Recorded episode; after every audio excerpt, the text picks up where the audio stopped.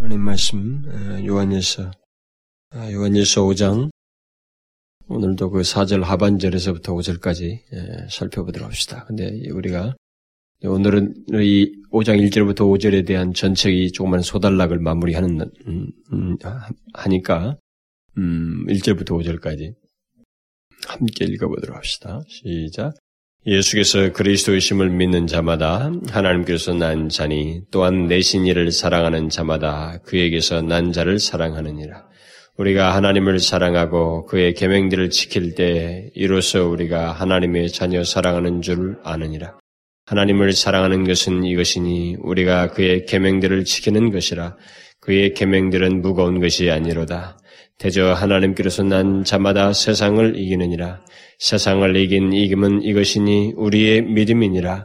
예수께서 하나님의 아들이심을 믿는 자가 아니면 세상을 이기는 자가 누구뇨? 대저 하나님께로서 난 자마다 세상을 이기느니라. 세상을 이긴 이김은 이것이니 우리의 믿음이니라. 예수께서 하나님의 아들이심을 믿는 자가 아니면 세상을 이기는 자가 누구뇨?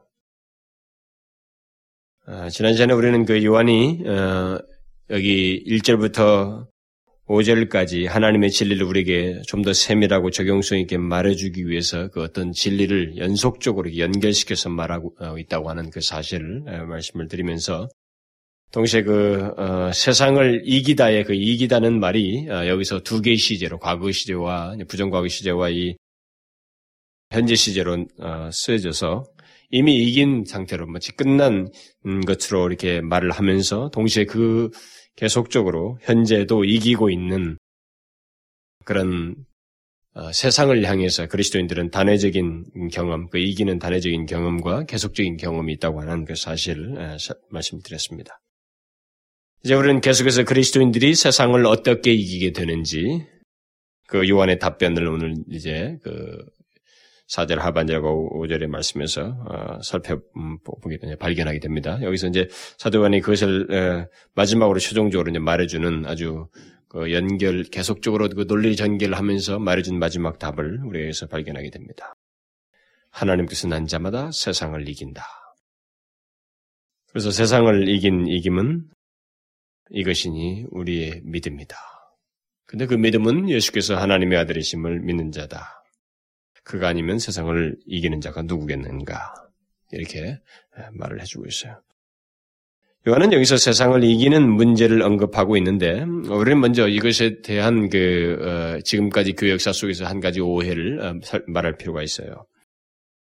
어, 지금까지 교회 역사 속에서 많은 어, 어, 사람들이 이 세상을 이기는 문제와 관련해서 크게 오해를 했던 오해를 했는데 그것이 큰 음, 그룹이었고 많은 사람들이었기 때문에 음, 여기서 이것 관해서 먼저 말할 필요가 있겠습니다. 어, 세상을 그리스도인들은 세상을 이긴다. 음? 이기, 야만 한다라고 하는 뭐 이런 논지들 그리고 그리스도인들에게는 반드시 세상을 이기는다는 이 표현과 함께 맞물려서 어, 쓸수는 표현이겠죠. 영적인 싸움이 있다는 것. 이것을 누구든지 성경 이 하나님 말씀을 어, 접촉하고 여기 든 말씀을 듣는 사람들은 다 알고 있는 바입니다. 그런데 이제 어떻게 그러면 이 세상을 이기는가? 어, 그리스도인들이 어떻게 그, 이 영적 싸움을 그리스도인들이 어떻게 해야 되는가라는 이 문제가 됐을 때, 구체적인 방법에 관한 문제에 부딪혔을 때, 지금까지 교회 역사는 어, 크게 견해를 달리해왔, 달리해왔던 한 그룹이 있습니다. 여기 사도 요한이 말하고 있는 이 내용과 다른 견해를 가지고, 가진 그런 어, 큰 그룹과 개인들이 있었습니다. 아, 그것은 대표적으로 뭐, 잘 알고 있다시피 여러분들이 뭐 금방 예상할 수 있다시피 어, 로마 카톨릭의 전통 속에서 그러니까 뭐 그때는 뭐 우리가 개신교든 뭐 신교도 나눠지기 전이니까 그 이전부터 그 예, 기독교 안에서 있었던 것입니다. 그러니까 세상을 이기기 위해서 세상과의 이 예, 싸움, 영적 싸움을 위해서 이 세상을 벗어나는 것이 대안이다라고 그것이 그것이 해결책이라고 하는 그런 생각을 가지고 일종의 수도원적인 그 역사가 있게 됐죠. 근데 수도원이라고 하는 구체적인 역사가 있기 시작되기 전부터 개별적으로 개인들에게도 이런 게 있었고 한 개인이 그런 한 개인의 그런 삶을 보고 좋게 여겨서 거기에 따르는 무리들이 있었습니다. 수도원이라는 구체적인 그 역사가 시작되기 전부터. 그러니까 이것은 아, 상당히 오래된 그러니까 무엇인가 나름대로 자기가 뭐 하나님과 잘 믿으려고 하는데 그 믿으려고 하는데 장애가 되는 이 세상 이 죄가 끼어 있는 이 세상에 대해서 어떻게 내가 대항해야 되는가, 이걸 어떻게 싸워서 이겨야 되는가라는 이 문제에 부딪혔을 때 나름대로 최선의 답을 낸다고 한 것이 이런 식의 답을 내서 세상을 등지는 세상으로부터 벗어나는 것을 통해서 그 세상을 이긴다고 하는 이기려고 하는 그런 시도를 사람들이 가져왔다는 것이죠. 이제 그것이 더 구체적으로 이제 그 긍정적으로 그 사람들의 삶에서 보통 세상 사람들에게서 볼 수 없는 게 단정하고 또 정결한 듯한 이런 모습들이 있기 때문에 아 그런 것들이 교훈이 돼서 그런 사람들의 삶이 모범이 됐기 때문에 이제 자꾸 뭐가 생겨요. 이게 수도원 구체적인 제도가 이제 역사 속에 들어온 겁니다. 그래서 이 세상을 이기기 위해서 그들은 그 결국 이 세상 정신과 가치관을 거스리고 소위 그것을 극복하기 위해서 수도원 운동은 노골적으로 이 현실적인 세상을 등지는 것을 이제 하나의 제도적으로 한 것이죠. 그래서 그들은 어떤 세상, 이 보통 분주한 세상이 아니라 이렇게 한적한 곳, 산이나 이런 그 심지어 동굴 같은데 그런 자기들이 거처를 두고 뭐 거기 그 안에서 그들은 이런저런 규칙과 규정들을 따라서 자신들을 훈련시키고 자신의 의지력을 통제하는 이 여러 가지 정욕이라든가 이런 것들을 자기 안에서 일어나는 이런 것들을 통제하려고는 어, 일종의 나름대로 자기들 나름대로 어떤 신앙적인 태도를 가진 겁니다. 그런 그것이 꼭 제도적인 아니 수도원이라고 제도에 들어가지 않았어도 어떤 개인에게도 그런 유사한 그 성향들이 사람들에게 있었어요. 세상을 이기기 위한 하나의 방법으로서 많은 사람들이 그런 태, 방법들을 썼습니다. 그런데 지금도 사람들 많은 사람들이 그래요. 여기 세상에서 막 너무 유혹에 부딪히고 뭐 현실적으로 이 세상 정신과 가치관에 싸우는 데서 이, 이 극복하는데 힘들기 때문에 하, 정말 어딘가를 떠나고 싶다. 정말 어디 산속에 그런 기도원에 좀 살고 싶다. 뭐 이런 생각들을 지금도 많은 사람들이 하고 있습니다. 그러니까 그런 것을 대안으로 생각하는 사람들이 굉장히 많다라는 것이죠. 굳이 역사 속에서 이렇게 노골적인 제도와 많은 그런 사례들이 집단적인 역사들이 있었지만 개별적인 사람들의 마음 속에도 그런 것이 있어 왔다라는 지금까지도 그런 것이 있다라는 것입니다. 그런 것에 대해서 과연 이게 이제 옳은 것이냐라는 것을 오늘 본문은 명확하게 답을 해주고 있어요. 그래서 이제 그런 그 어, 생각을 가졌던 예, 그런 식으로 해결책을 구성, 어, 구, 어, 구했던 사람들은 보편적으로 이제 가정 자기의 가정들 가정과 뭐 직업과 이 직장을 버리고 서슴없이 세상과 분리되는 곳으로 가서 그것의 삶을 통해서 거기서 나머지 평생을 지낸다든가 이렇게 오랜 삶을 지내면서 자기 자신이 이 세상을 이긴다. 거기서 한평생을 살면서 수동같이라는 이런 데 살면서 나는 세상을 이긴다고 하는 거예요. 나름대로 자기가 세상을 이긴다고 생각하면서 그것을 세상을 이기는 대안으로 많은 사람들이 삼았어요.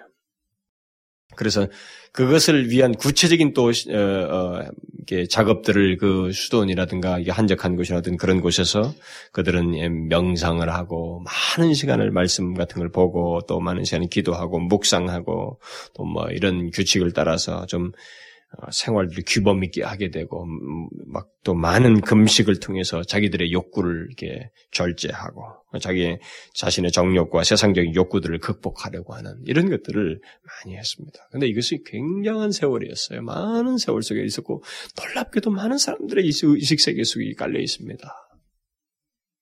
근데 지금까지 보인 이런 모든 수도원적인 노력, 집단적이든 개인이든 음, 이런 모든 수도원적인 우, 어, 운동 노력과 운동은 결국 한 가지 결론입니다. 또 더 유사한 그 원리를 가지고 있는데 세상으로부터 벗어나 이, 공, 이 현실적인 세상으로 벗어나서 여러 가지 어떤 엄한 훈련을 받고 그런 훈련과 어떤 실천을 통해서 자기들이 하나님 앞에서 더 가까이 나아가려는 어떤 그런 내그 어떤 방해가 되는 이런 세상 또 자신들의 영혼을 이게 손상시키고 유혹과 미혹하는 이 세상과의 싸움으로서 이길 수 있다라고 하는 그런 한 결론을 보편적으로 많은 사람들이 가졌어요. 네, 지금도 그런 생각을 많이 갖습니다만은 네, 그게 대답인 것처럼 생각했습니다. 그러나 네, 우리가 여기서 한 가지 지적하겠습니다. 만일 그런 식으로 해야만이 세상을 싸워 이길 수 있다면 이것은 간단한 문제가 아닙니다. 굉장히 그 오래된 그 역사이기 때문에 그러니까 많은 사람들이 지지를 했던 것이기 때문에 이게 간단한 문제는 아닌데 만일 그런 식으로 해야만 세상을 어, 싸워서 이길 수 있다고 한다면 결국은 그, 그런 식으로 들어간 사람들만 그 제한적인 사람이죠. 그런 식의 그 삶을 시작한 사람들만 결국 뭐 세상의 가정과 어떤 직업을 버리고 산속에 들어간 특별한 사람들만이 세상을 이긴다, 이길 수 있다고 하는, 세상을 이긴다고 하는 논리가 성립이 되는 것입니다. 근데, 결국 카톨릭은 그런 논지에 부딪히니까 그들이 만, 만들어낸 그 이론이 뭐냐면 성직자 그룹과 그런 식의 들어와서 살아가는 성직자, 평생을 바치는 성직자 그룹과 세상에 살면서 하나님을 믿는 평신도 그룹을 나누어서 이 두 그룹 사이에 영적인 차등을 두었어요. 그래서 그들은 성도들 중에서도 또 이렇게 수도원에 들어와서 했던 간에 그들 중에서도 이게 구별된 사람들만 이게 성결한 듯한 사람들만 세인트라는 말을 썼습니다. 그러니까 세인트와 성도인 사람과 성도 아닌 사람을 구분하는 그런 성경에도 없는 일을 그들이 한 것입니다. 그러나 우리가 성경에서 볼다시피 성경은 예수 믿는 모든 사람을 가리켜서 성도라고 하고 있단 말이죠. 설사 어린아이라 할지라도 그가 예수를 믿으면 세인트예요. 성도인 것입니다. 그래서 우리 주일학교에서 가르칠 때 우리 선생들이라든가 이 자기 아이를 돌보는 사람들은 항상 그걸 신경을 써야 돼요. 이 아이는 세인트다 말이죠. 성경은 그걸 두지 구별을 두고 있지 않습니다. 마치 이 세상을 등지고 산, 속에 들어가서 여러 가지 규칙들에 의해서 사는 사람들은 비범하고 특별한 사람이고 이 세상에서 직업을 가지고 가정을 가지고 사는 사람들은 평범한 사람이라고 해서 하면서 그들 사이에 어떤 영적인 차등이 있는 것처럼 말한다는 것은 과거의 바리새인들의 생각 속에 있었는지 모르겠지만 주님은 그것을 조금도 인정하지 않았습니다. 그리고 사도들이 쓴 그 서신들을 보게 되면 모든 사람을 가리켜서 성도들이라고 부르면서 그 자기들이 쓰는 모든 내용, 수도원에 들어가서 지키려고 했던 성경의 그 많은 내용들을 모든 사람을 향해서 썼다고 하는 것을 우리가 발견하게 돼요. 뭐 어떤 제한을 두지 않았습니다. 사도들은 각 서신의 전반부에서 주로 그리스도인의 그 영광스러운 신분과 특권에 대해서 말을 하고 있는데 그게 어떤 일부의 사람들이 아니라 예수 그리스도를 믿는 모든 사람에게 있는 특권이고 영광이다 이렇게 말하면서 동시에 그 후반부에 가서 어떤 음, 그런 그리스도인들에게 있는 어떤 삶을 얘기할 때 다소 우리가 보면은 예수 그리스도를 믿지 않는 사람에게는 어려운 듯한 모든 삶, 삶에 관한 그 내용들이 어떤 일부의 특별한 사람들이 아니라 예수를 믿는 모든 사람에게 있는 것이다. 라고 이렇게 설명을 하고 있단 말이에요. 그러니까 제도가 상당히 무서운 겁니다. 제도는 사실 갑자기 만들어지지 않거든요. 무엇인가 긍정적인 것이 시작이 되어서 긍정적인 것을 보고 그것을 모방하여서 잘 너무 좋아 보이니까 아 괜찮으면 저런 사람들 보니까 정말로 괜찮구나. 저렇게 사는 것이 유익하구나라고 하는 무엇인가 긍정적인 것을 보고 거기에 도전을 받아서 시작한 것이지만 이게 제도가 되면서 역사 속에서 뭔가 조금씩 조금씩 첨가될 때 이게 어느 사이에 들어온 이 어느 사이에 형성된 이 제도는 어, 예를 들어서 내가 몇십 년 상간에 나이 있을 동안은 문제가 없는 것 같았는데 다음 세대로 가면서 다음 세대로 가면서 이게 10년, 30년, 60년, 100년, 1000년, 아니 10, 200년 이렇게 흘러갈 때는 이게 문제가 아주 달라져요. 그래서 막 진짜 한 천년쯤 지난다고 생각해봐요. 이건 달라지는 겁니다. 어느새 이게 궤도에서 이탈해낸다고. 그래서 참 이 제도와 조직 속에서 어떤 그 악이 교묘하게 틀을 갖는 것은 정말로 발견하기도 어렵지만은 깨기가 어려워요. 그래서 우리 같은 교회도 마찬가지. 어디든지 교회 공동체는 마찬가지입니다. 다 처음에는 좋잖아요. 처음에는 다 생기가 있고 신선하고 뭐든지 다 그렇습니다. 한 개인도 마찬가지고 예, 그런 게 있는데 이런 것들이 자꾸 제, 제도적으로 이렇게 뭔가 체질화되면서 화석화되면서 말이죠. 그 안에 있는 생기라든가 이런 것 정신을 다 잃어버리고 은연중에 우리도 모르게 들어와 있는 어떤 틀이 있어요. 죄의 틀들. 거기 타입해서 사게 돼. 이 수도원 운동이 그런 거예요. 결국은 사람을 나누는 일밖에 할 수가 없었어요. 그렇게 가다 보니까. 그러나 성경은 사람을 나누지 않습니다. 이 성경은 모든 예수 믿는 모든 사람에게 다 해당돼요. 만일 여기 이 모든 성경 말씀이 이 말씀에 해당되지 않는 사람이면 그 사람이 소수이면 그 사람 진짜 그 사람이 소수라면 한정된 사람뿐이라면 그 사람만 하나님의 백성이에요. 만일 이것이 적용되지 못할 다수가 적용되지 못할 거라면 교회를 다니는데도 아니라면 그리고 여기 뭐라고 구분하는 것처럼 그렇다면 그 사람들이 그리스도인이 아니라는 얘기예요. 이 성경은 모든 사람, 예수 믿는 모든 사람에게 해당되는 것입니다. 그러므로 마치 이 세상에서 벗어나는 것이 해결책이라고 해결책이고 그렇게 한 사람만이 특별하고 비범한 사람이라고 여기는 것은 조금도 설득력이 없습니다. 근데 지금도 이런 견해를 가지고 있죠.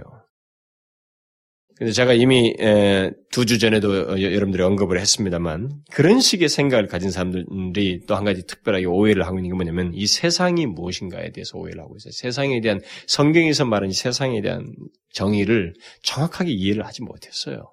그러니까 초기에 수도원이든 초, 창기 수도원이 생길 때도 그랬고 초창기에 그런 의도를 가졌던 아주 초창기 사람들이 결국 나중에 후대 사람들은 빼도 박도 못할 정도의 틀을 만드는 어떤 그 초기의 사람들 물론 지금도 비슷한 깨지를 못하고 그 틀 안에서 이제 그런 똑같은 생각들을 가지고 있는 경우가 다수이지만 처음에부터 가졌던 사람들이 가졌던 큰 오류가 뭐냐면 세상에 대한 정의를 잘못 내렸어요. 성경에서 말하는 세상이 세상에 대한 의미를 오해한 것입니다.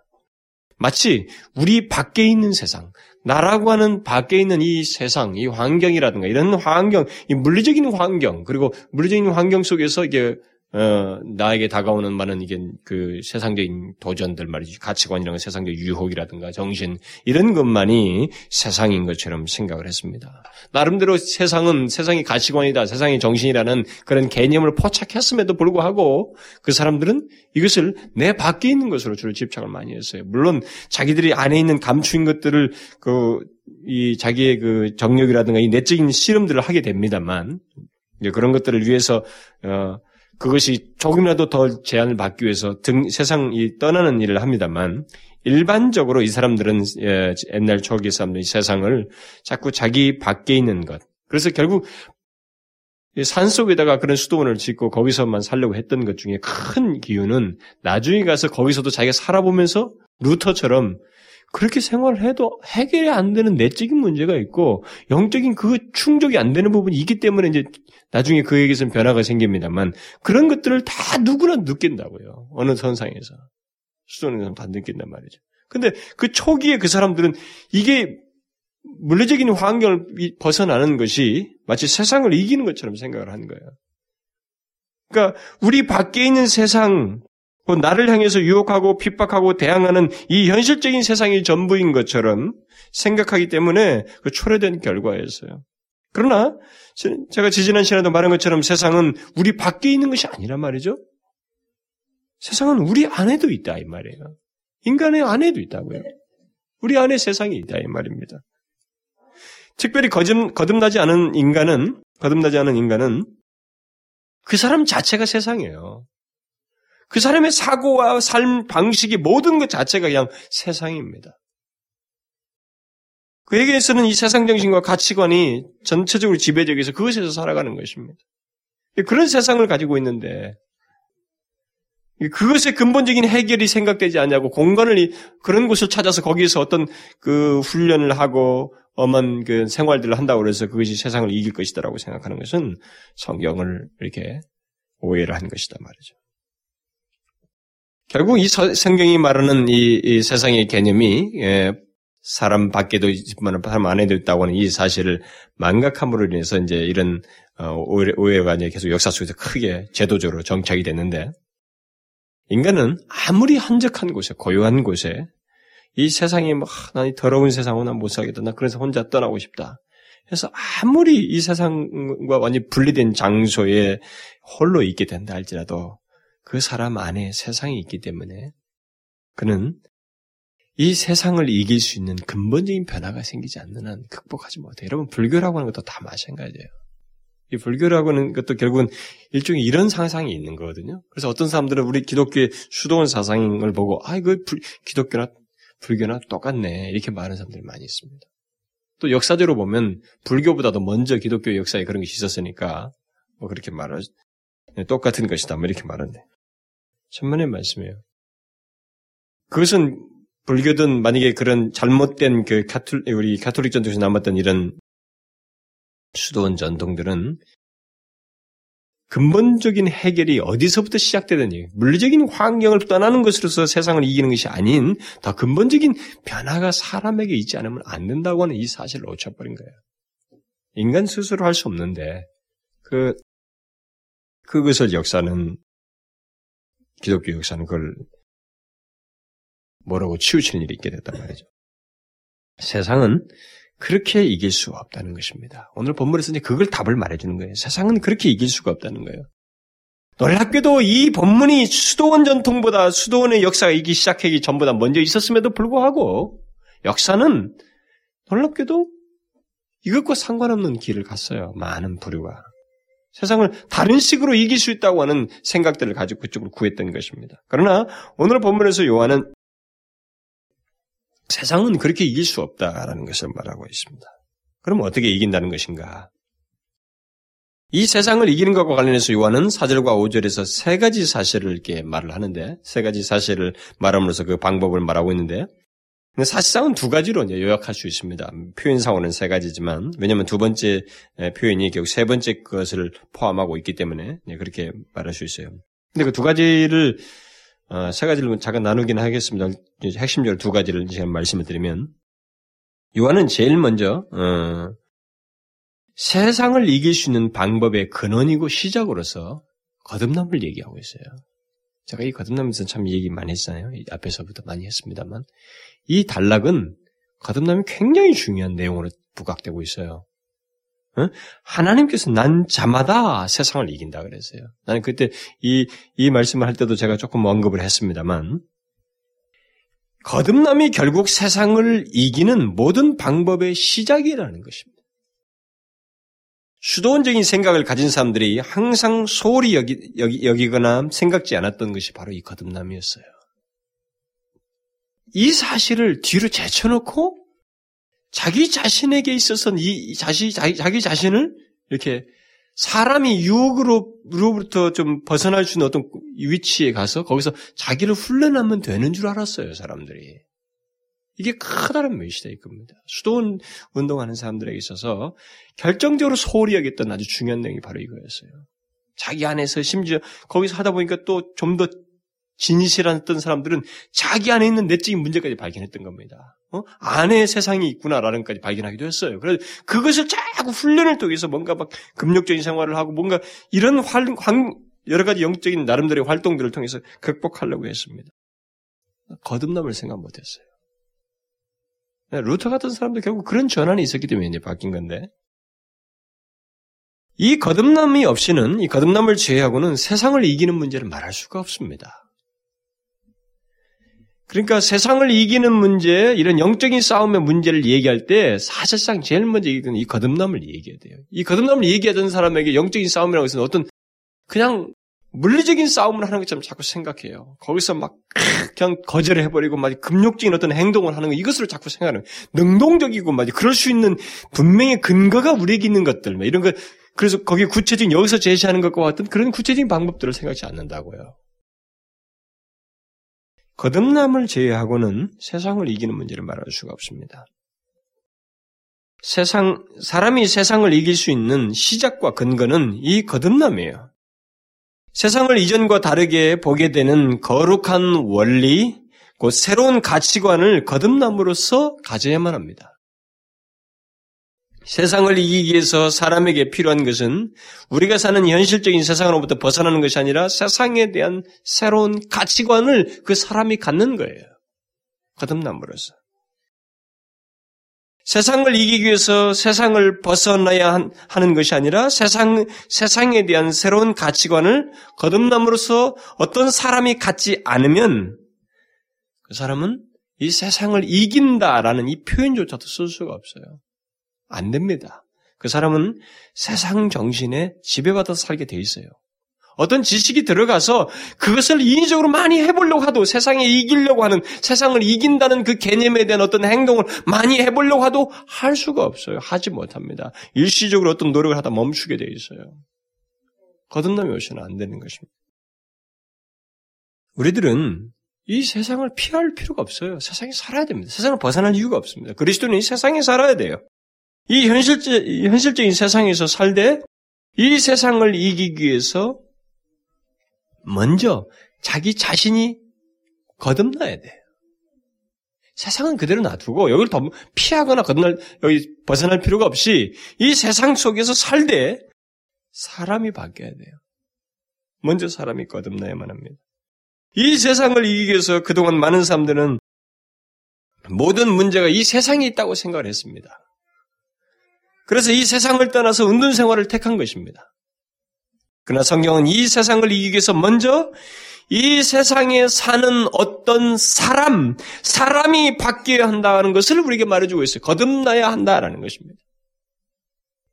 사람이 거듭나서 이 세상에 대한 새로운 가치관을 가지고 관점을 가지고 이 세상이 종말이 무엇이며 세상이 추구하는 것이 무엇이고 이 세상을 미워할 수밖에 없는 분명한 이유와 동기와 거룩한 원리를 자기 안에 가지고 있지 않냐면 이 세상과 싸울 수도 없고 이길 수가 없다라는 것입니다. 하나님은 인간을 심판하실 때 그 심판의 이유를 우리 자신에게서 찾지 우리가 살았던 세상에서 찾으시지 않는다는 것을 잊지 말아야 됩니다. 네가 사는 세상이 어땠느냐? 너가 지금까지 살면서 살아왔던 환경이 어땠느냐? 너는 얼마나 어려운 어려웠더냐? 이거 생각 안 하세요. 그걸 가지고 우리 심판하시지 않으셔요. 아무리 공산치하에 있던 어느 환경에 있든 거기서 그 사람이 세상 때문이 아니라 그 자신이 응? 거듭남으로써 이렇게 세상을 이기는 삶을 살았는가? 그걸 보시는 거지. 우리 자신을에게서 그 문제를 찾지 세상에 찾지 않습니다. 이 세상이 문제고 이 세상에서 사는 삶 자체가 문제인 것처럼 우리는 생각해서는 안 됩니다. 그것이 아니라 이 세상을 사는 사람이 문제이고 사람이 여기서 중요한 거예요. 거듭나기 이전과 똑같은 세상 속에서 우리는 살지만 거듭남으로써 이 세상 속에서 다른 사람으로서 살게 되는 것, 이것이 중요한 것입니다. 이것을 수도운동은 무시했던 것입니다. 지금도 많은 사람들이 이것을 무시하려고 그래요. 우리는 오히려 이 세상에 살아야 돼요.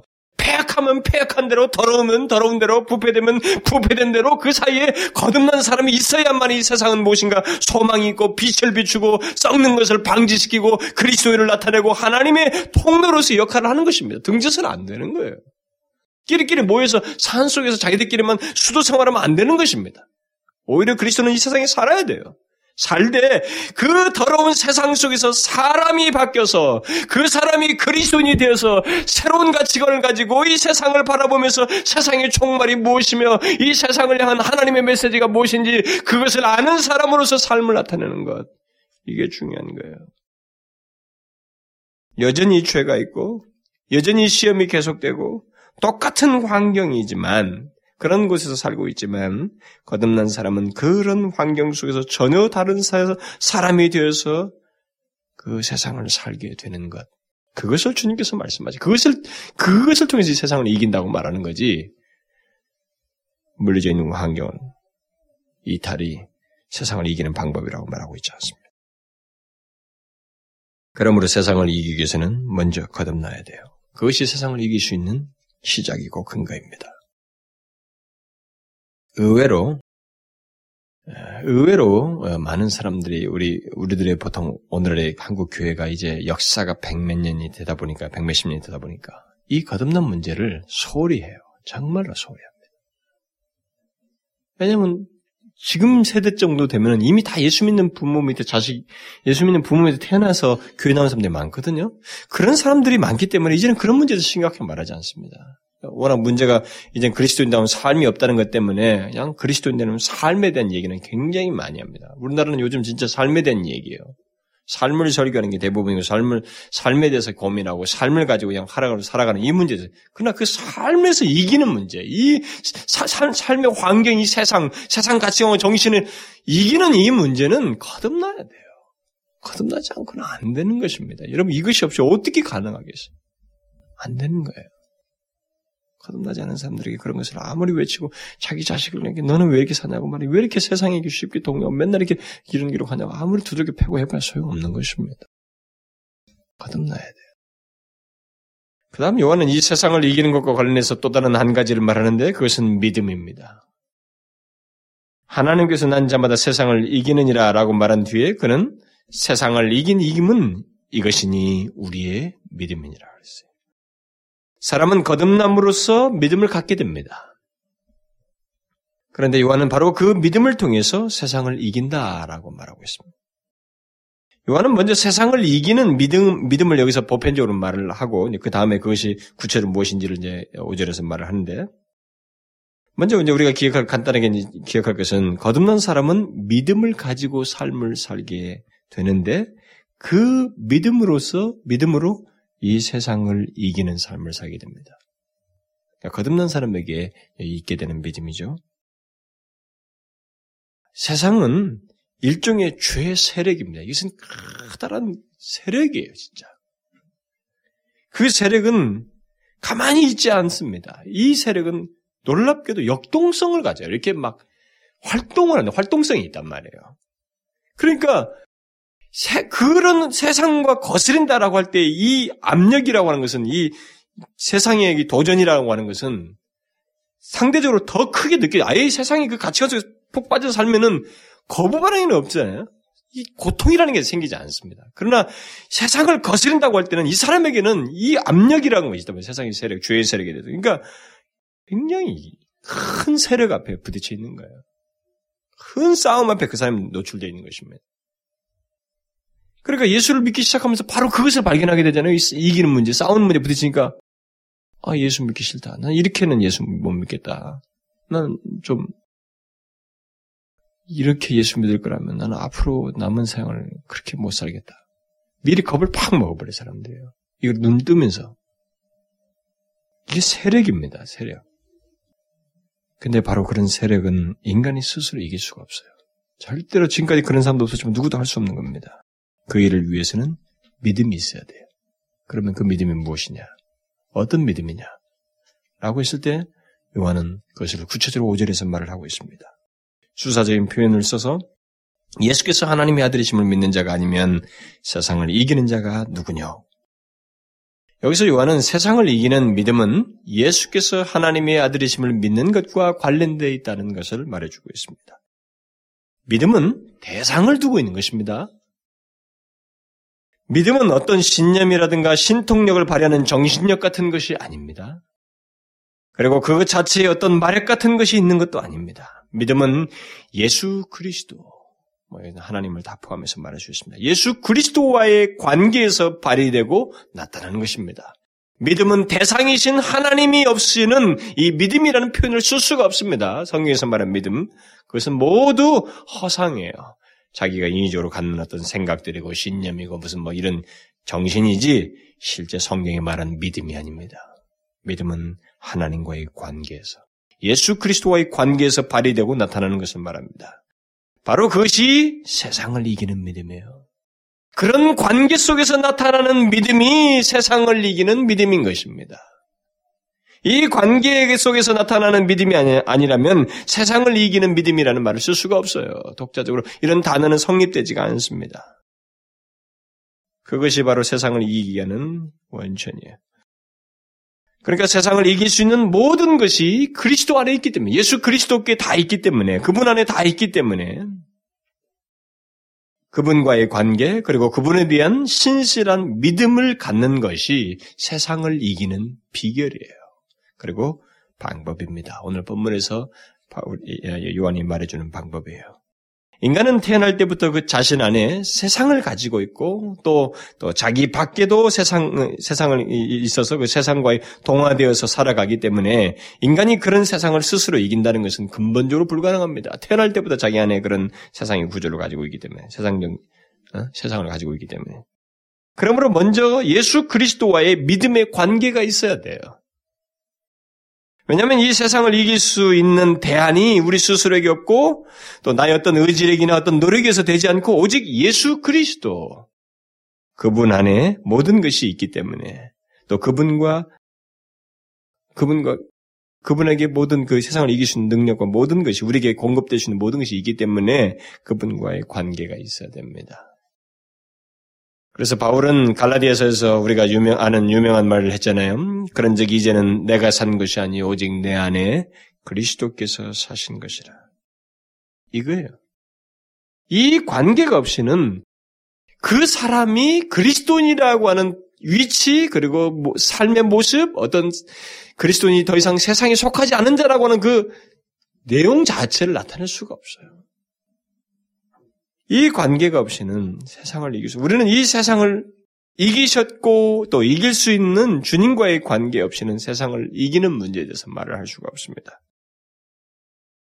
그래서 바울이 그 말을 하면서 그 뒤에서 덧붙이는 말이 더 우리에게 이제 주의를 끄는 말인데, 오직 내 안에 그리스도께 사신 것이라 라고 한 다음에 이제 내가 육체 가운데 사는 것은 하나님의 아들을 믿는 믿음 안에서 사는 것이다.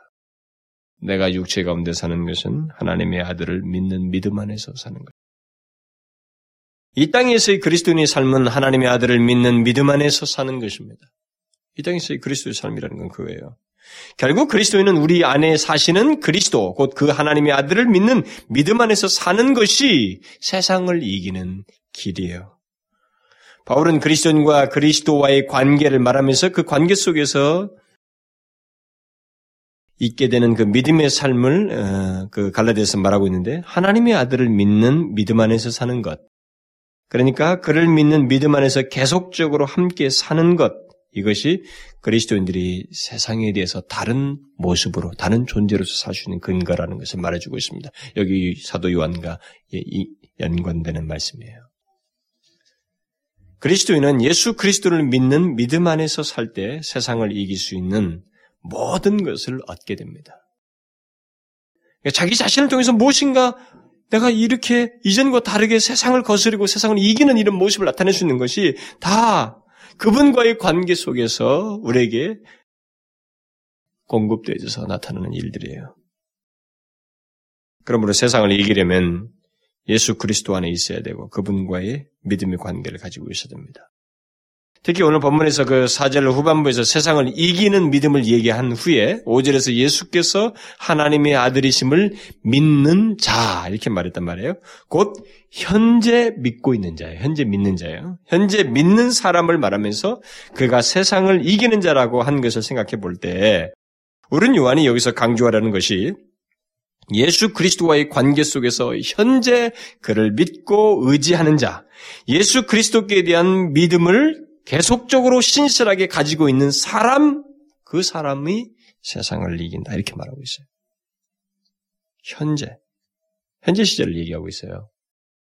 그러니까 예수께서 하나님의 아들이심을 한 번 믿고 마는 것이 아니고 또 한 번 믿음으로 모든 것이 결정, 결정된다는 그런 의미도 아니고 현재 믿고 있는 자. 계속적으로 신실한 관계 속에서 예수 그리스도를 믿고 의지하는 자가 세상을 이긴다. 이기는 자이다. 이렇게 말해주고 있는 것입니다. 그러니까 예수 그리스도와의 신실한 관계, 그분에 대한 의존적인 관계가 믿음의 구체적인 내용이요. 결국 세상을 이기는 원천이라는 것입니다. 그래서 바울도 그럼 비슷한 맥락에서 내게 능력 주신 자 안에서 모든 것을 할 수 있다고 한 것입니다. 그러면 예수 그리스도께 대한 믿음을 좀 더 구체적으로 설명해 볼 때, 다시 말하면 예수 그리스도인들이 세상을 이기기 위해서 믿음을 구, 구체적으로 어떻게 나타나게 되는지, 나타내게 되는지에 대해서 어, 말하게 될 때, 이것을 한번 좀 설명할 필요가 있죠. 예수 그리스도께 대한 믿음. 그것이 바로 세상을 이기는 비결이다. 이렇게 말을 했을 때, 그럼 예수 그리스도께 대한 믿음이라는 구체적으로 뭘 말하느냐? 어, 여러분 뭡니까, 그게? 예수 그리스도께 대한 믿음. 이것은 예수 그리스도께 대한 믿음이라는 것은 무엇입니까? 가장 쉬운 질문일 수 있는데. 예수 그리스도께 대한 믿음. 세상을 이기기 위해서 그것이 있어야 하는데 우리들은 그것을 어떻게 나타내야 되느냐? 예수 그리스도의 믿음 어떻게 나타내야 되느냐? 예수 그리스도께 대한 믿음. 이게 뭡니까? 우리가 믿음이란 말만 엄청 많이 쓰잖아요. 굉장히 흔하게 쓰잖아요. 예수 그리스도께 대한 믿음, 세상을 이기기 위해서 그분에게 에, 아, 그, 그분과의 관계 속에서 갖는 그 믿음을 나타내는 것은 복잡한 설명이 아니에요. 그리고 거창하지도 않습니다. 그리고 많은 설명도 필요치가 않아요. 그 답은 세상을 이기기 위한 그 모든 환경과 처지에서 어, 예수 그리스도를 순전하고 아주 단순하게 바라보고 의지하는 것입니다. 예수 그리스도께 대한 믿음을 어린아이 같은 마음으로 바라보는 거예요. 그러니까 예수, 그러니까 그 예수 그리스도를 어린아이 같은 마음으로 바라보고 믿고 의지하는 것입니다. 여러분 이것은요 생각처럼 쉽지 않을 수도 있어요. 그것은 많은 사람들의 모습 속에서 우리가 발견하는 것입니다. 우리가 흥미롭게 발견하는 건 뭐냐면 신앙생활을 오래 한 사람들 중에 의외로 이것을 하지 못하는 사람들이 많이 있습니다. 이런 단순하게 예수 그리스도를 바라보고 의지하는 이것을 하지 못하는 사람들이 많이 있습니다. 예수 그리스도를 순전히 바라보고 의지하는 것을 대단히 어렵게 여기고 실제적으로 어렵다고 여기는 어떤 모습을 나타내는 게 참 많아요. 그들은 보통 그들은 어, 예수 그리스도께 대한 믿음을 너무 너무 복잡하게 생각합니다. 그러나 세상을 이기는 믿음은 그저 순전하게 예수 그리스도를 바라보고 의지하는 거예요. 죄를 끼고 있는 이 세상 정신과 싸우기 위해서 우리가 할 수 있는 것은 의외로 많지가 않습니다. 우리가 그것을 알아야 될 것은 뭐냐면 우리 자신에게 있어서는 세상을 이길 수 있는 어떤 근거가 우리 스스로에게는 전혀 없다고 하는 사실을 기억해야 됩니다.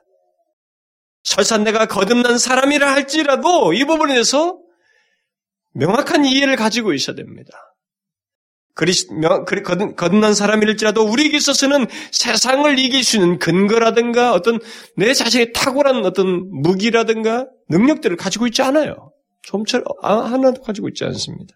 여기에는 거듭난 사람으로서 지속적으로 예수 그리스도께 대한 순전한 믿음을 갖는 것이 세상을 이기는 비결이에요.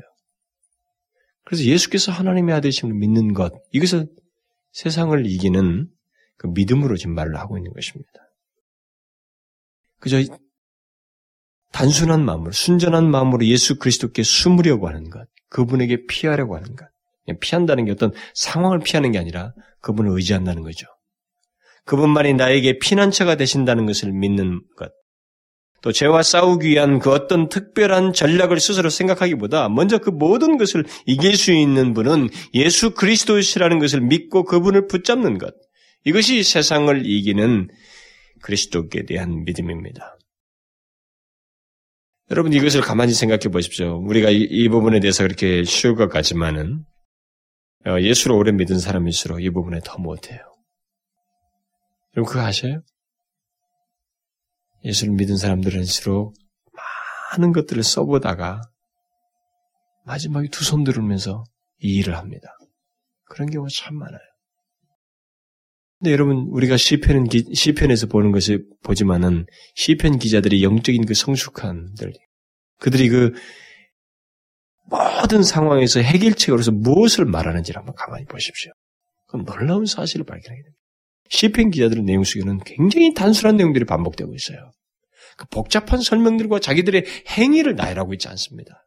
자기들이 어떤 계획이라든가 세상을 이기기 는 어떤 방법들과 대안들을 쭉 열거하고 있지 않아요. 의외로 간단한 설명들, 간단한 간구들을 반복하고 있습니다.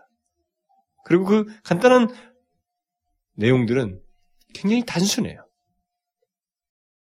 그들은 안팎의 그 세상으로부터 수많은 유혹과 공격을 받을 때, 그, 이 시편기들이, 저들이 그, 하나님 앞에 구하는 그 기도 내용들을 보게 되면 대단히 단순하고 아주 그, 그야말로 그 순전한 믿음으로 하나님을 향하는 그런 모습을 나타냅니다. 어, 몇몇 성경 구절만 제가 좀 읽어보면은 시편 기자들이 말한 거 지금 보면 내가 주의 권능을 보려 하여 이 성소에서 주를 바라보았나이다. 여호와여 나의 영혼이 주를 우러러 보나이다. 자기가 어떤 위기 속에서 상황 속에서 지금 말을 하는데 이게 기도예요. 이게 첫 기도예요. 여호와여 나의 영혼이 주를 우러러 보나이다. 내 눈이 항상 여호와를 악망하면 이것은 바라보면 이렇게 해석할 수 있어요. 나는 오직 주의 인자하심을 의뢰하여 싸우니 나는 오직 주의 인자하심을 의뢰하여 싸우니. 믿음이에요, 이게 지금 믿음. 근데 믿음인데 그를 의뢰하는 거예요. 어떤 거창한 것들이 포함되어 있지 않습니다. 또 시편 기자는 다른 곳에서 내가 여호와를 가리켜 말하기를 저는 나의 피난처요 나의 요새요 나의 의뢰하는 하나님이라 하리니 또 하나님을 거스리는 그 유혹이 있는 가운데서 시편 기자는 이렇게 말해요. 내가 허탄한 거짓을 숭상하는 자를 미워하고 여호와를 의뢰하리이다. 여호와여 그러하여도 나는 주께 의지하고 말하기를 주는 내 하나님이라 하나님이시라 하였나이다. 뭐 어떻다 할지라도 나는 주께 의지하고 저는 이렇게밖에 말할 수 없습니다. 주는 내 하나님이시라. 믿음이에요. 의지하는 믿음. 순전한 믿음이에요. 너의 길을 여호와께 맡기라. 저를 의지하면 저가 이루시고 한 구절만 더 인용해 볼까요? 여호와께서 저희를 도와 건지시되 악인에게서 건져 구원하심은 그를 의지한 연고로다. 세상, 악인, 도전하는 세상의 가치관을 가지고 하나님의 신실한 백성을 도전하는 그 상황 속에서 그 사람을 하나님께서 건지셨는데 그 이유는 그가 하나님을 의지한 연고로다. 그거예요. 하나님께서 그의 백성을 이 세상에서 건지시는 것은 의외로 아주 순전한 믿음, 그것이 최상의 그리고 최종적일 정도의 어떤 내용이라고 하는 것을 우리가 성경에서 보게 돼요. 그러니까 이 세상에 살면서 하나님의 백성들은 여러 가지 세상의 유혹과 위기 속에서 놀랍게도 벗어나는 특별한 비결 같은 한 내용이 있다면 그것은 거창한 행동들이 아니었어요. 다 하나님을 단순히 바라보며 그를 의지하는 것. 그것이었습니다. 이사야 선지자도 말해요. 여호와를 나는 기다리며 그를 바라보리라. 이 거룩한 선지자요. 이 신실한 선지자가 자기의 삶 속에서 최고로 자기가 하나님을 향해서 가질 수 있는 물론 그 사람의 삶은 뭔가 잘 경건하고 다져지고 주님 앞에 신실한 모습이 있을 것입니다. 그런데도 자기가 부딪히는 현실과 환경 속에서 자기가 그 상황으로부터 온전하게 설 수 있는 그 답을 제시하기를 여호와를 나는 기다리며 그를 바라보리라 이렇게 말하고 있어요. 하나님을 순전한 믿음으로 바라보며 그를 의지하는 것은 하나님의 백성들이 하나님을 믿는 것을 가장 보편적으로 나타내는 모습이었습니다. 하나님을 믿는 것에 대한 보편적인 모습이었어요. 그리고 그것이 가장 효과적인 방법이었어요. 사도 요한이 오늘 본문에서 예수께서 하나님의 아들이심을 현재 믿는 것을 말한 것도 바로 그런 믿음이에요. 순전하게 예수 그리스도를 바라보며 그를 의지하는 것, 그것이 세상을 이기는 방법이라는 것입니다. 이것이 의외로 쉽지 않을 수 있어요. 많은 사람들에게 실제로 이것은 순전하게 믿는다고 할 때 내 자신이 순전치 못하게 하는 많은 요소들 내 안에서 내 방법을 쓰고 내 응? 모든 것들 있잖아요. 우리에게서 나름대로 알고 터득한 것들을 먼저 발산하는 그런 야성이 우리들 가운데 있기 때문에 순전하게 하나님을 의지하고 바라본다고 하는 것이 의외로 쉽지 않을 수 있어요. 그러나 여러분, 그것이 세상을 이기기 위한 그리스도께 대한 믿음, 소위 말하는 믿음이에요. 세상을 이기는 믿음이라는 것입니다. 우리들은 내가 부딪힌 세상을 이기기 위해서 세상을 이길 수 있는 예수 그리스도를 현재 시대로 말한 것처럼 항상 어느 순간에 끊임없이 바라보고 의지하는 일을 잊지 말아야 돼요. 여러분 그리스도인들이 많이 넘어질 때가 언제인 줄 아십니까? 자기 체험을 자꾸 의지해요. 그리고 굵직굵직하게 어떤 일이 있으면 있어서 자기가 삶이 좀 이렇게 나아진 것을 측정하고 싶어요. 음? 어떤 굵직한 체험들, 굵직한 어떤 은혜 받은 순간들, 뭐 이런 것들이 있, 어야만이 내가 신앙이 성장하고 있고 뭔가 이 세상에 대해서도 어, 유혹을 거스리면서 그리스도다운 모습을 살아가고 있다라고 자꾸 생각하고 싶어 합니다. 그러나 그렇지 않아요. 신앙의 성장이라고 하는 그리고 믿음의 온전한 발휘라고 하는 것은 그래서 세상을 이기면서 그리스도인의 모습을 온전히 드러낼 수 있는 것은 놀랍게도 여기서 말한 것처럼 예수 그리스도를 항상 매일같이 순간순간 바라보고 그분의 손을 붙잡고 의지하는 거예요. 이 순전한 믿음이 세상을 이기는 최고의 비결입니다.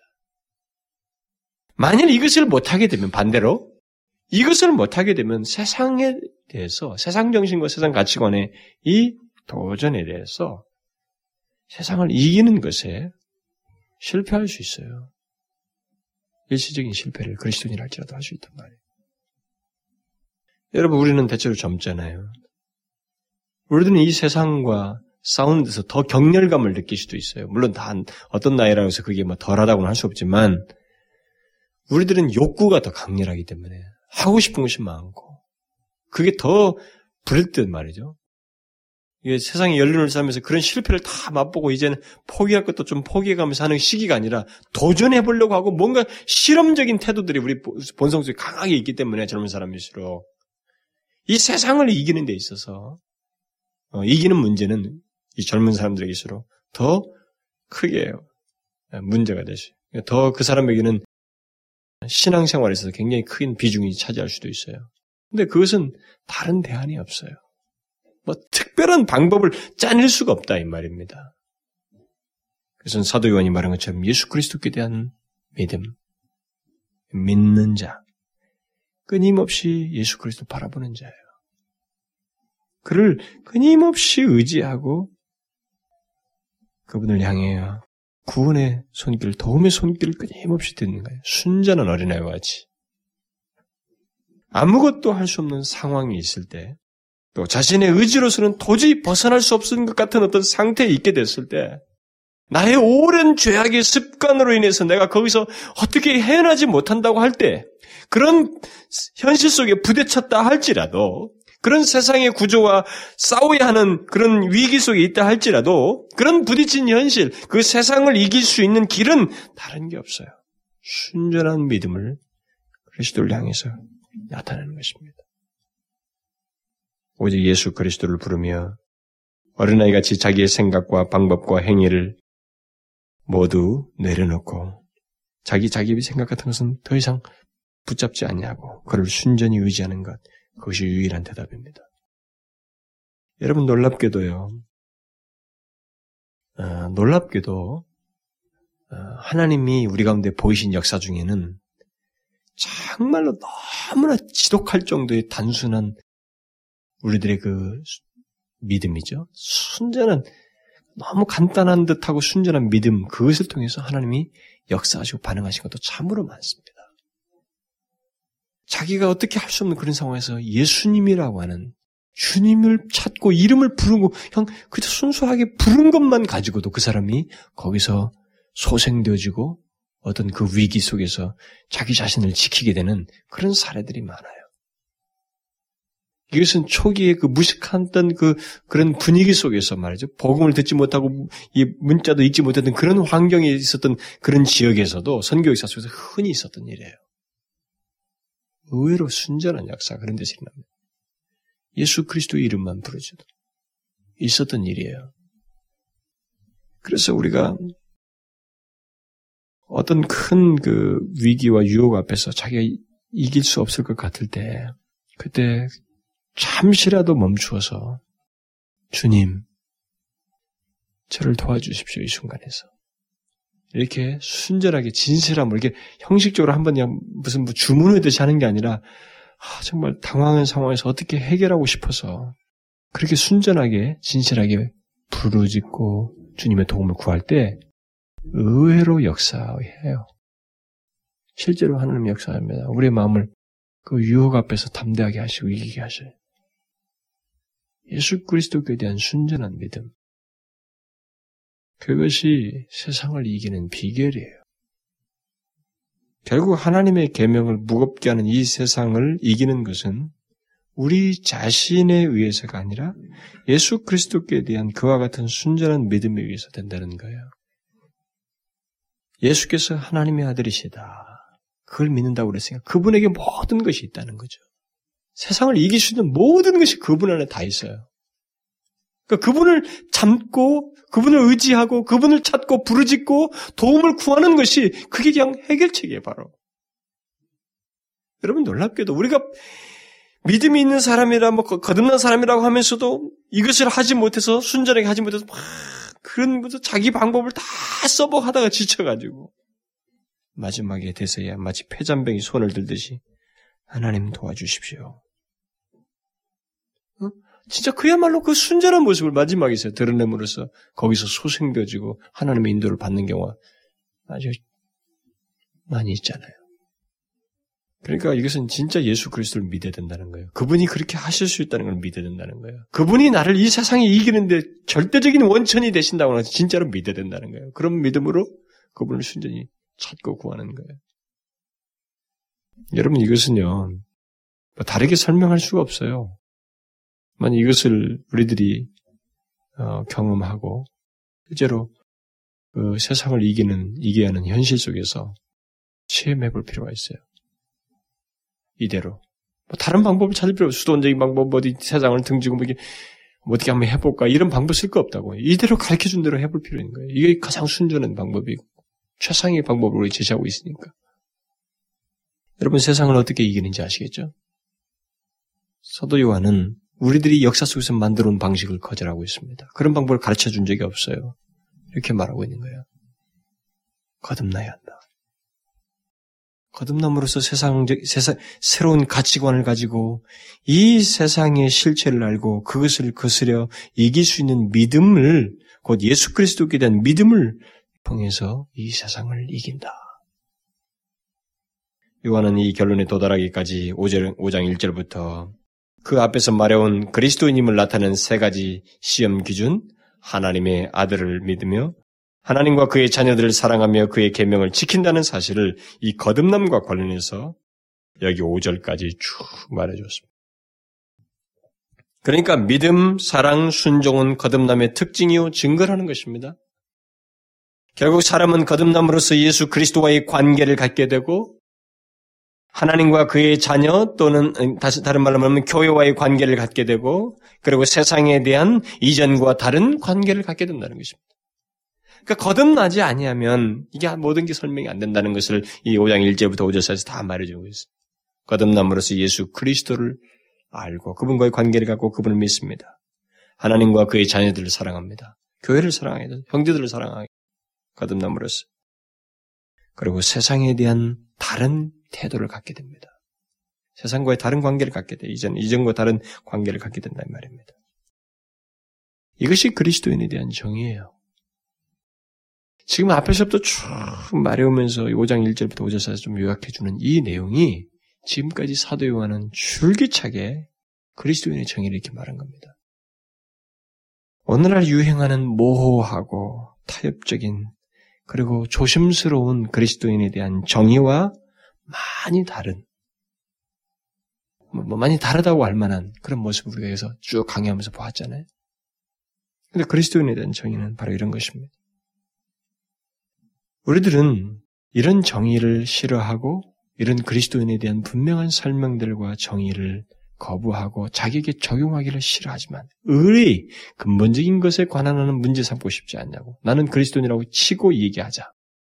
그리고 스스로도 뭐 그렇게 다들 생각을 하고 어, 신앙생활을 하려고 하고 모든 문제 행위와 교회 일들과 이런 것들을 하려고 교회 안에 있는 사람들이 다 하고 있기 때문에 오늘은 교회가 뒤죽박죽이 되고 그리스도인이라고 하는 모습과 그리스도인을 통해서 마땅히 있어야 할 이런 삶들, 그리고 하나님께 돌려야 할 영광들, 세상에 대한 다른 모습들, 이런 것들이 하나도 나타나지 않는단 말이에요. 무엇이 원인이겠는가? 여러 가지 이유가 있겠지만 그 중에 하나는 바로 이거예요. 그리스도인이란 누구인지를 잘 모르는 거예요. 그리스도인이 어떤 존재인지를 모르고 있는 것입니다. 분명한 정의를 가지고 있어요. 하나님의 아들 예수 그리스도를 믿습니다. 그분과의 관계를 가지고 있어요. 하나님을 사랑합니다. 그리고 그의 자녀들을 사랑해요. 진실로 사랑합니다. 이 부분에 대해서는 굉장히 우리가 말을 많이 했어요. 그리고 그의 계명을 무겁게 여기지 아니하고 지킵니다. 동시에 세상 계명을 무겁게 하는 이 세상에 대해서 이기는 자로서 삽니다. 이 세상과의 관계가 분명히 달라요. 예전과 다릅니다. 자, 그러면 질문해 보십시다. 여러분들은 세상을 이깁니까? 이기고 있습니까? 이것으로부터 시작해보는 거예요. 뒤로 올라가고 는 밑에서부터. 왜냐면 위에서부터 답을 해가지고 쭉 여기까지 내려왔으니까 거꾸로 한번 거예요. 세상을 이기고 있다는 거죠. 만일 못 이긴다면 왜입니까? 왜? 계명을 지키는가? 그의 계명이 무겁지 않고 자기에는 오히려 즐거움이 되는가? 무겁게 여겨지는가? 올라가 보는.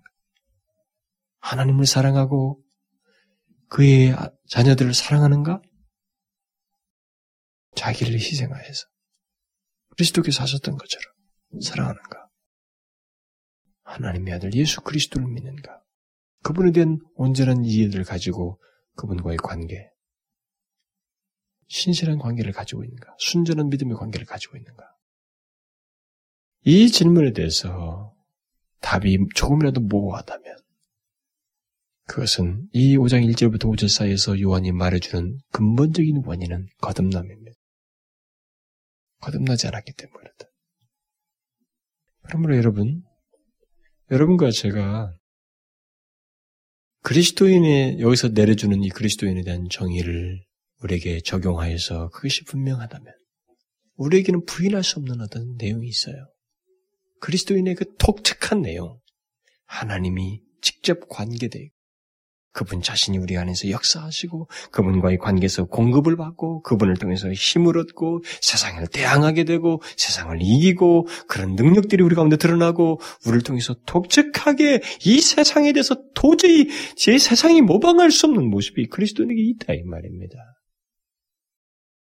이것을 우리가 이런 것들을 제외시키고 그리스도인이라는 이름만 우리가 남발할 수가 없다 이 말입니다. 그리스도인은 다르다. 그것을 요한이 지금 계속 말한 거예요.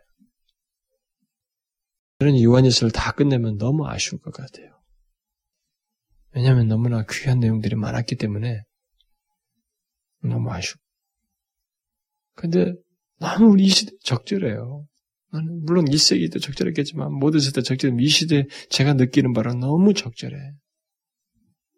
그리스도인에 대한 정의가 없어요. 이 내용을 가지고 있지 않은데도 우리는 그리스도인이라고 말하는 세대 속에 살고 있거든요. 그러나 이 내용을 우리에게 적용해 봅시다. 그리고 이 정의가 왜 자기에게 적합지 않은가? 만약 그렇지 않다면 그것은 거듭남이에요. 거듭나야 됩니다. 거듭나지 않으면 안 된다. 거듭나지 않은 사람하고 이 얘기할 때 어떤 성경의 진리를 소개하고 성경에서 명하는 어떤 말씀들을 그분에게 요구할 때 제일 힘들어요. 벌써 반응이 딱딱하고 거부 반응이 심하거든요. 대화가 안 통해. 사실 어떤 영적인 깊이를 못 들어가요, 대화가. 진리 안에서도 교감도 안 되고. 그것이 모든 것의 시작이에요. 기도합시다.